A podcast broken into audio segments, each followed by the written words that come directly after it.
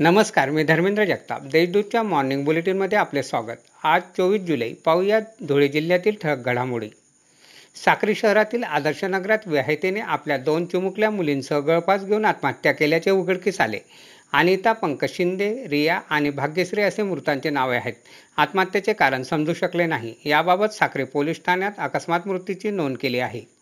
Dhule Chalisgaon railway मार्ग British काळात सुरू झाला. तेव्हापासून या मार्गावर अपवाद वगळता धुळे चाळीसगाव पॅसेंजर अखंडित धावत आहे. मात्र लॉकडाऊनमुळे तेवीस मार्चपासून पॅसेंजर बंद आहे. ते अद्याप सुरू झालेले नाही. त्यामुळे रेल्वेचे रोज दीड लाख रुपयांचे नुकसान होत आहे.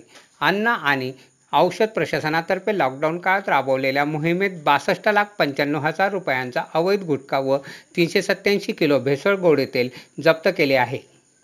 धुळे शहरात कोरोनाचा फैलाव रोखण्यासाठी व्यावसायिकांना समविषम तारखेला दुकाने उघडण्याची सूचना दिली आहे.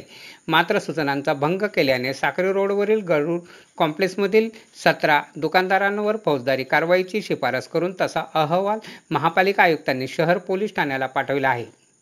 कापडणे येथील रेशन दुकानांना तहसीलदार किशोर कदम यांनी भेट दिली. त्यावेळी दोन दुकाने बंद आढळल्याने दुकाने सील करण्यात आली. तर एका दुकानाची चौकशी सुरू आहे. नगाव बायपास रोडवरील वडेल चौफुली परिसरात सुमन फाउंडेशन रोटरी क्लबतर्फे पर्यावरण संवर्धनासाठी पाच हजार वृक्षांची लागवड करण्याचा उपक्रम राबवण्यात आला.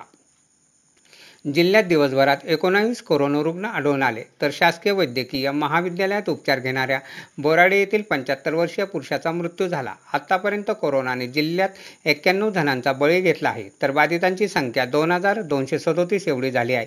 अशा आहेत आजच्या घडामोडी. सविस्तर बातम्यांसाठी वाचत राहा देशदूत आणि ताज्या बातम्यांसाठी भेट द्या W W dot Deshdoot dot com या संकेतस्थळाला. धन्यवाद.